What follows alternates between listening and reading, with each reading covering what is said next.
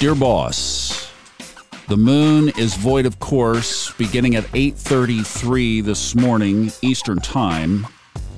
It will be void of course all the way until early early tomorrow morning. Therefore, I cannot work the rest of today. Signed you. Try that on. Tell him Thomas told you to do it.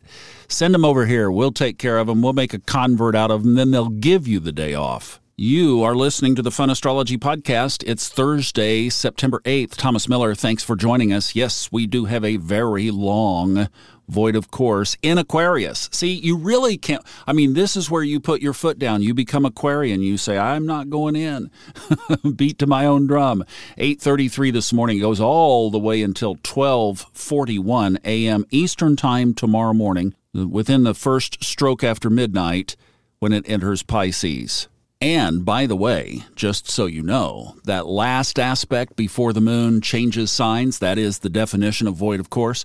Guess which planet that is? We mentioned it yesterday Saturn in Aquarius. And let's throw another log on this fire. Saturn and the moon are at the top of a T square. So that's where you have two planets in opposition to each other, with one or more planets, in this case two, 90 degrees to that opposition. You want a quick mental picture of that? Just draw a line from 12 o'clock to 6 o'clock on the clock and then put a dot over at 3 o'clock. There's your T square. Now, we meant to get in the Fun Astrology helicopter yesterday, never did make it. We hit a high wire right there at the uh, yod. So we'll ascend now up and take a look at a wider perspective of what's going on.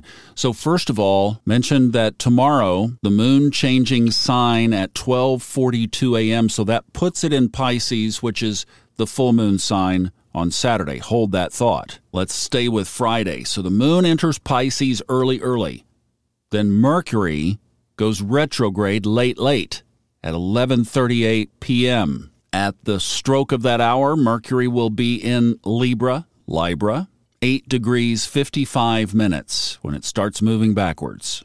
That's Friday. Friday night, you will want to go outside if you have a clear sky because that's when the moon will be its biggest for you because the full moon occurs at 6 a.m. Eastern Time on Saturday morning and that will be in Pisces at 17 degrees 41 minutes. Now, if you wanted a really good idea for your full moon ceremony Friday night, listen to yesterday's episode. Just roll all those energies forward into Friday. And I'm saying that ahead. I mean, if you do it Saturday night, that's fine, but catching that applying or waxing full moon energy can be very, very powerful. And then it's not over because we have a void of course that starts at 8:30 basically Saturday evening. The moon enters Aries. There's going to be some energy right there because waiting for it is Mars.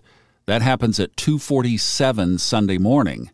And then at 9:09 a.m. Sunday morning, the sun trines Uranus. Now, there won't be a Merriman newsletter on Saturday of this week because the conference that they have going on.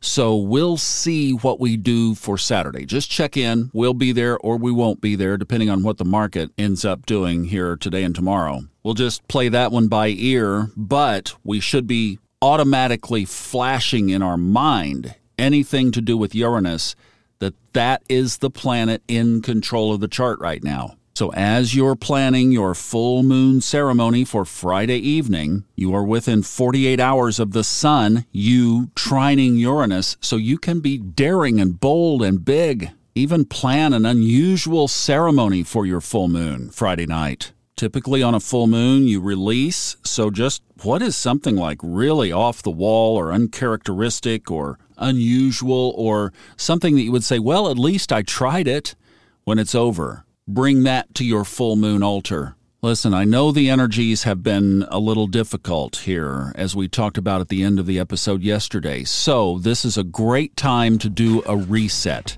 The sky is giving us this unique opportunity because the moon is in the perceptual, spiritual, Neptunian sign of Pisces. So, go into your own internal depth, your own internal water your own emotions, your own intuition, your own spiritual insight and connection, and bring all of that to the altar of your soul growth on Friday night. It'll be a really marvelous experience, truly. Lots of powerful energy on this full moon. Have a great one. I'll look forward to hearing some stories about it too. We'll see you back tomorrow. Bye bye.